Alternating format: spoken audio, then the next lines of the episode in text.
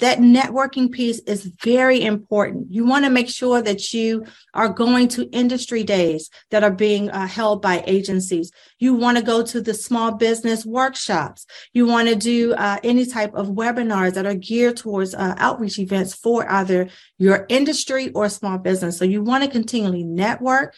You want to talk to people. You want to talk to other government contractors who, have, who are already on this road because that connection is so, our world is very small in the sense of understanding who we are and what we do, but making sure that you're visible. Three, two, one, zero, ignition, liftoff. Ending small business failure. Welcome to the Small Biz Chat Podcast with the number one small business expert, Melinda Emerson. Melinda's goal is to end small business failure, and she'll give you the information you need to succeed and live the life you dream of. Now, here's your host, the small biz chat lady herself, Melinda Emerson.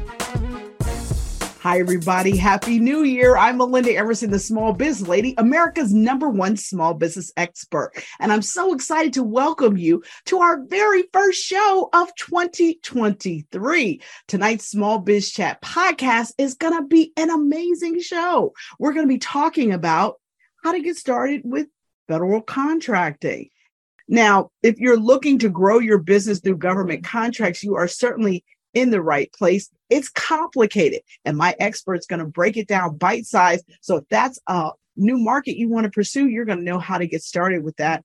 Now, here on the Small Biz Chat podcast, we talk about how to start and grow a successful small business from multiple angles. This is advice you otherwise would have to pay for, but we make it available every month because we want to make sure that you have the tools you need to take your business to the next level. Now, the Small Biz Chat podcast is a peer to peer mentoring show, and our mission is to end small business failure. Hopefully, you're watching us on my Small Biz Lady Facebook fan page or on our YouTube channel. And by the way, if you like what you're listening to, please subscribe and share and leave a comment and tell us a topic that you'd like us to discuss. We're happy to do that for you. So with that, let me fully introduce my guest. Today's guest is LaQuan McCarley, and she's a government contracting expert who provides consulting services to help small businesses get started doing business with the federal government. Her firm, Verve Consultants Inc., provides business development, compliance, proposal management, and certification services for businesses interested in doing business with the federal government. Through her 20 plus years of experience, she is familiar with the demands small business owners face, and she's often referred to as a bridge to help her clients get through the hurdles of business ownership and government contracting to reach their revenue goals. LaQuan, welcome to the Small Biz Chat podcast. Thank you for having me. I'm glad to be here. All right, so I got to hear your backstory. How did you become the government contract whisperer? Because I got to tell you, I've been in business 23 years. I was an 8A company and we never once got a government contract. And so it's hard to do business with the federal government. So please enlighten us how in the world you learned all this stuff. well, your story is not any different from a lot of other stories that you know, have gotten to the government and then they just didn't do well. They couldn't get any contracts or even get past the first stage of go. So I eventually, I actually started out wanting to be an attorney. Um, and in becoming in that process, I actually worked for a law firm and fell in love with business because we did business acquisition, like licensing and compliance. And, and I fell in love with it. And so I said, well, if I can help a business understand this process, you know, why not be able to be involved more in the business community? So, of course, my father, who was a dreamer, said, Hey, since you know how to put a business together and, and start it, I want you to do mine. And then I want to challenge you to learn the federal space because I need to get federal contracting. And at first, I was a little bit skeptical because I said, you know, it's very complicated. It's convoluted. There's so many rules and regulations. You know, it's going to take a lot of time for me to understand it. But fortunately, because of my background, I was able to pretty much understand the process. There were still a lot of hurdles, a lot of research um, a lot of asking questions. The information was not as readily available as it is now. We still have a long way to go for a lot of our small businesses to be able to access a lot of the information that other companies may be able to have. So I, I made it my mission uh, in helping my father to say, hey, I need to understand and learn this because if it's complicated for me and I can understand it and, and break it down, I can help other people. And that's what I started to do. I started helping other companies who were either new to the federal marketplace or either was a part of it already, but really still could not get any traction to understand it, break it down, and be able to give them real and actual actions in order to make their goals. I love it. I love it. So let's let's start with how you break it down. I mean, how do you become i mean how do you become a contractor to the federal government so the first prerequisite is also is always to just start your business right? You need to register in the state that you plan on doing business in right? You need to get your federal identification number from the irs you need to have a business bank account. So those prerequisite structures still apply in becoming a government contractor. Now once you do that then the key thing to do is to go to www NAICS.com. What is that? That is the North American Industry Classification System. And that's where you find your codes to what you do. So that system will help you in that process to understand it as an industry. If you do training, you put your keyword in and it will give you all the codes related to training. So pick your primary service first and then if there's other services that are in addition to that, select those as well. Because when you move over to the next system to register as a federal contractor, you will need those codes as a part of that process, along with all of your other prerequisites, right? So you're now moving to the system called SAM, S-A-M.gov, right? To register your business, it's going to ask you a lot of questions. It's going to, it's going to ask you to pull out documentation that you probably haven't pulled out in a while. And it's also going to challenge you to understand some of the compliance issues that they're going to ask you to be responsible for. And then in that process, once you finish your registration, that system is going to talk to everything behind it to make sure your your your uh, company is still in good standing, to make sure that you do have a federal ID number, uh, and to make sure that you're matching within their governmental system. And then you'll get your approval letter. And then in that pr- approval letter, it will give you the next steps that you need to take as a new government contractor. All right. Well, let's keep going down the route line. Okay. So now I'm I'm registered. I'm registered in SAM. I got my letter. How do I find contracts? Like, how do I find opportunities? I mean, do, do, does the government have a one ads? You know, like, how do I find what the government buys and who I should be trying to talk to to sell my services? Perfect. So uh, for new government contractors, I'll point you to sam.gov. You're going back to the same platform that you registered in as they have open and active solicitation opportunities listed there. You can search through your NAICS code, which you've already obtained before applying to become a federal contractor, or you can search through keywords. So this will give you some opportunities that are out there for you that may match what you do. So be careful in reading what the requirements are, understand those key dates that you need to be aware of in order to meet the deadline in order to apply, right? And, and, present your proposal. And there's a second one that I want to give all of your listeners. It's one called SBA, Small Business Administration Subnet, S U B N E T, right? Google SBA Subnet, click on the actual link to that website, and it is a subcontracting opportunity portal that is used by the SBA because of those large contracts that come in and they have a requirement to meet for subcontracting goals right? So as a new contractor, you may be able to meet some of those subcontracting opportunities with larger companies so you can build your reputation and past performance within the government. Whew, okay. That's a lot of stuff, LaQuan. Now, listen, doesn't somebody need to know me before I start working on responding to an RFP? So, networking is important right? So it's going to go hand in hand in parallel. So um, when you become a new contractor, of course, you're you're new to the game. You know, your business may be very young. You can be two if you're two years or younger. People may not know what you do and who you do it for, or what type of uh, reputation that you have. So, of course, the work is much harder, right? Because you have to make sure that you have more visibility. Um, if you're two years or more, you may have done some work uh, with some other companies outside of the government, or maybe done something small with the state. And then that way you have built a little bit of past performance. But that networking piece is very important. You want to make sure that you are going to industry days that are being uh, held by agencies. You want to go to the small business workshops. You want to do uh, any type of webinars that are geared towards uh, outreach events for either your industry or small business. So you want to continually network. You want to talk to people. You want to talk to other government contractors who, have, who are already on this road because that connection is so, our world is very small in the sense of understanding who we are and what we do, but making sure that you're visible. So when it comes to targeting agencies, mm-hmm. how do you like, what is a simple strategy for how to figure out you know, whether or not your services are fit to a particular agency? So it's research, and, and it can get complicated with the research. But the government does have uh, another resource, which is usaspending.gov, which gives everything about an agency, how they spend, how much they spend, their divisions.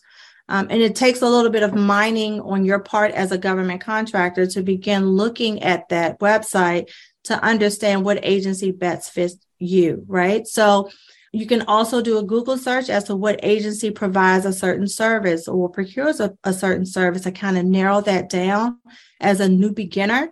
Um, so then that way you can start doing more research on the agency itself.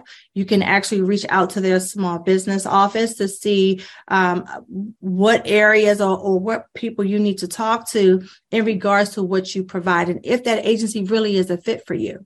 So it takes a lot of research. I won't lie. You know, it's, this is, it's not an easy jump, but once you start doing more of the research, talking to more people, networking, um, you'll find that you'll find certain, certain areas of the government that you truly fit in.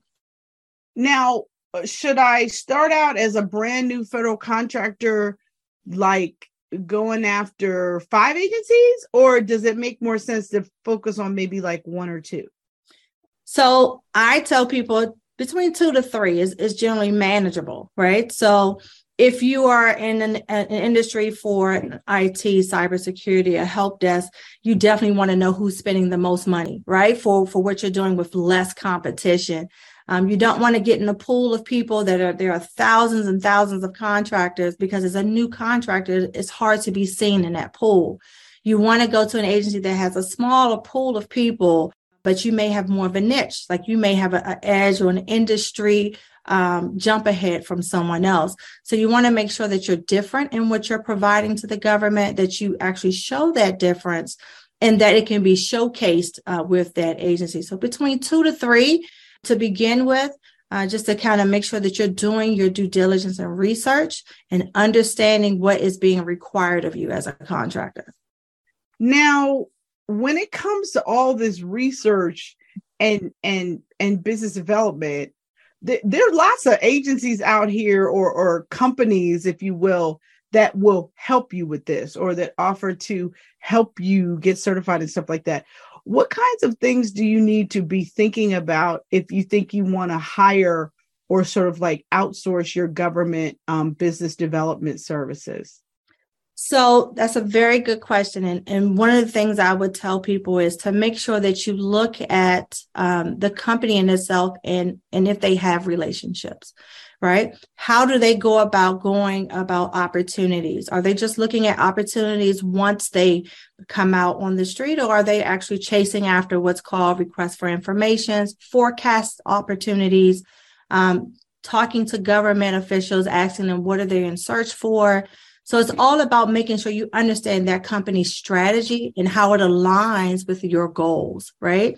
So if you're looking to scale your company to a certain dollar vol- volume, then that company should be able to to be able to uh, coach you and counsel you into the steps that need to happen, right? So even in the certification process, if you qualify for certifications in the industry and areas that agencies want to see, you want that company to be able to advise you on that. So if there's an agency that loves 8A companies or that loves HUBZone companies, or they're struggling to do um, women owned uh, small business um, interest uh, uh, procurements, then your company that you're dealing with will have a little bit of insight for that because we've been reading the strategy plans. We kind of understand what the government is looking for, some of their pain points, also if they're meeting their goals right? Each agency has a goal percentage that they must meet in the business industry, whether it's certification, whether it's small business, whether it's large business, but they have percentage goals. So we want to hold them accountable. So get a company that holds them accountable for you to be seen and used in their in their procurement cycle. Great. Well, listen, I have really been enjoying learning about all things federal contracting. LaQuan, let's jump into it. Um, what is the best time to look for a government contract? So this is a two-part question. So the first part is there's always active solicitations within the system. Matter of fact, there's over 2 million that's usually in the government procurement system at any time and at any stage. The second part is is industry specific. So if you have a certain niche area the government works just like a business cycle works. There are some seasons where you are going to do very well and other seasons where there's some downtime, right? So, for instance, if you're in the mental health space and then you service the agency services schools, we're going to talk about that, or other institutions that services children, they may be looking to procure prior to the school start year. So you want to make sure that you're looking for opportunities within the government first and second quarter, because that's when they'll be really looking for those services. If you're in an industry, for an example, like construction, IT, janitorial, things that are recurring and needed all the time, you're going to find opportunities that are being rolled out all the time. It's a matter of whether your capability and your business type meets or match that particular opportunity. So, can you explain to us what are the sort of like four different types of federal contracts? Absolutely. So, we have what's called a fixed price, cost estimation, time and material, and infinite delivery, infinite quantity, which is known as IDIQs, right? So to go back to the fixed price, it, it is self-explanatory in its in its uh, title is that whatever you tell the government that you can provide that service for, so if it's a $100, if it's going to cost the government a $100 a month for your product or service and you are awarded that contract, you cannot bill more than $100 a month for that service or product, okay? Unless you have some level of an escalation clause clause within your contract that gives you room for uh, particular situations you are locked in to the fixed price in which you have bidded on that contract. For cost reimbursable, so this is a little bit flexible. This is the government saying, hey, we know that it cost us the $100, but every now and then under this particular contract, we have this issue that we may need to do a little bit of an expansion right? So if that service is requested, what they'll do is they'll put a cost reimbursable piece uh, within your pricing structure to say you are not to exceed this amount of money. It could be $5,000, it can be $100,000. But generally, that budget is set by the government that's included within your bidding price. So when your contract is awarded and you're going through the process of providing your product or service, and the situation comes up that there is a, a, a, not a necessarily a separate um, issue, but it has to be related to what you're doing. Like we're having an event and we need more material, right? You're still providing the day to day service, but this event is going to cost us an additional um, amount for the additional materials necessary. Then you would have to get pre approved by your contracting officer in order to have that uh, cost reimbursement uh, done. Because when you go to invoicing, guess what? Once you get that invoice over and it says here's my fixed price and I've spent 200 more dollars in cost reimbursable. If they don't see a written approval from your CO officer, your invoice is rejected. So that's one of the major keys in knowing about cost reimbursables. Pre-approval is important and writing is important. So that way you, your invoice will always get paid. The other thing is time and materials. So time and materials is pretty much just hours, your labor hours versus the quantity of materials being used. You are telling the government, I'm going to, you know, the government lets you know I only need 30 hours for this contract of labor service, along with however quantity of materials at the set price that you've already provided to us.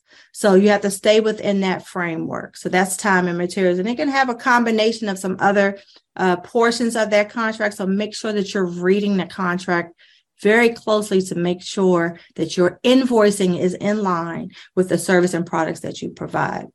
So with the IDIQs and infinite delivery and infinite quantities. So this contract type uh, is, is for the government who does not understand or have not really um, narrowed down how much or how long right? So there may be a service that's required, but they really don't have anything behind it to say, I only need this amount for this for this long. So they'll create this contract where they will have contractors to pre-bid, like I mean, excuse me, not pre-bid, pre-vet under this particular contract vehicle, right, for the particular service. Once they are selected as pre-vetted contractors under this IDIQ, now you're waiting for a task order. That task order is the request for the actual service. So, for example, if I'm in the janitorial world and I need um, this particular building cleaned uh, only for um, an event or for some type of special conference, it's only going to be for a certain period of time. That is what's put in that task order. And then with that task order, the contracting officer has the ability to say, I'm going to give it to one particular contractor, or I can actually make them compete, but only within the actual IDIQ framework that you have to already be pre-vetted. You can't go outside of that IDIQ and, and task it out.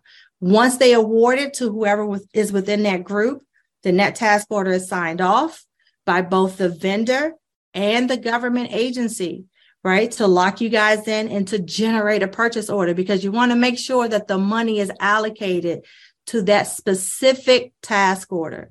Now, with IDIQs, there are people who have been on them and, got no work, right? And then there are people who have gotten a lot of work.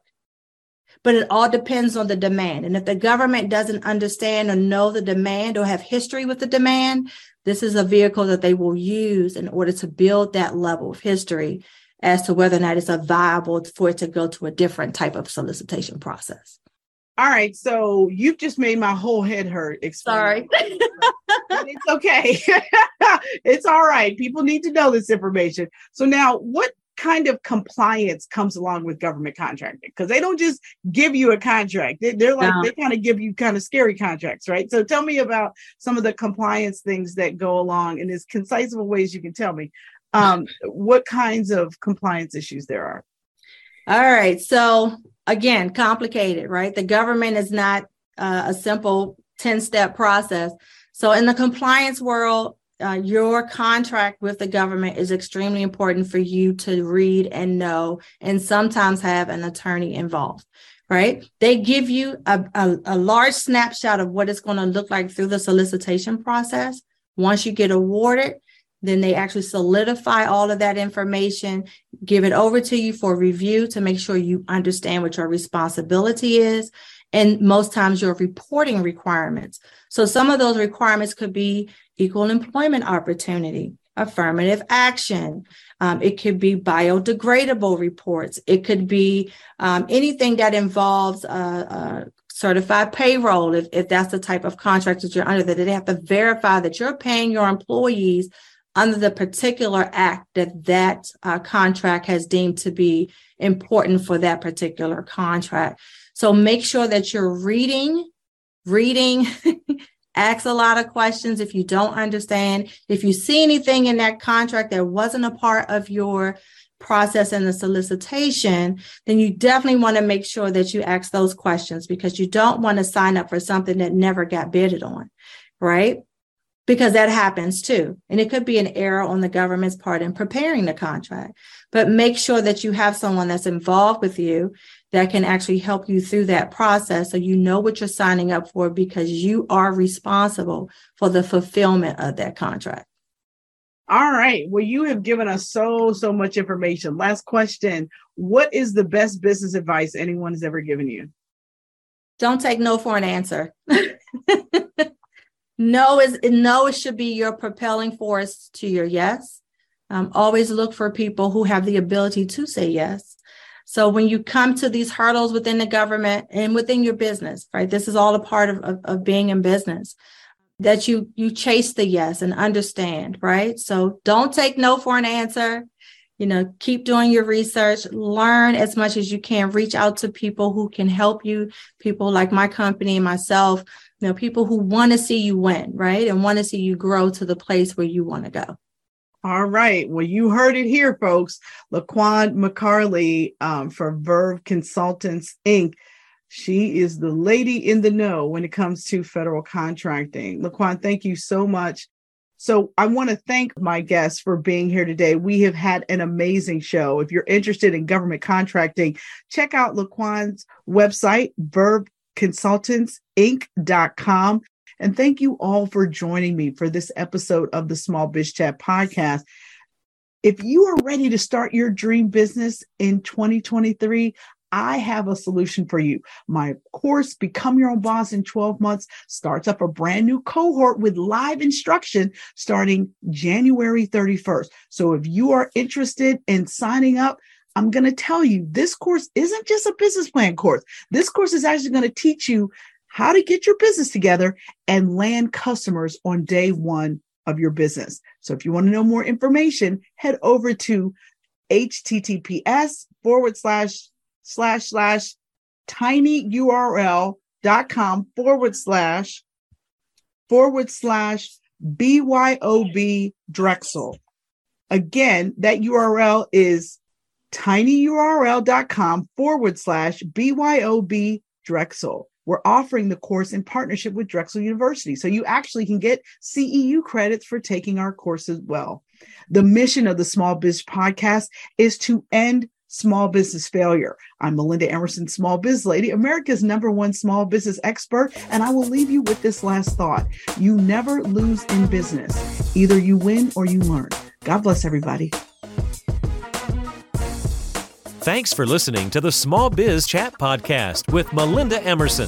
Subscribe to this podcast wherever you listen to podcasts and join us next Wednesday for more fantastic information and interviews. You can find more sources and small business success strategies by visiting Melinda's website, succeedasYourOwnBoss.com. Thanks again for listening, and we'll see you next week.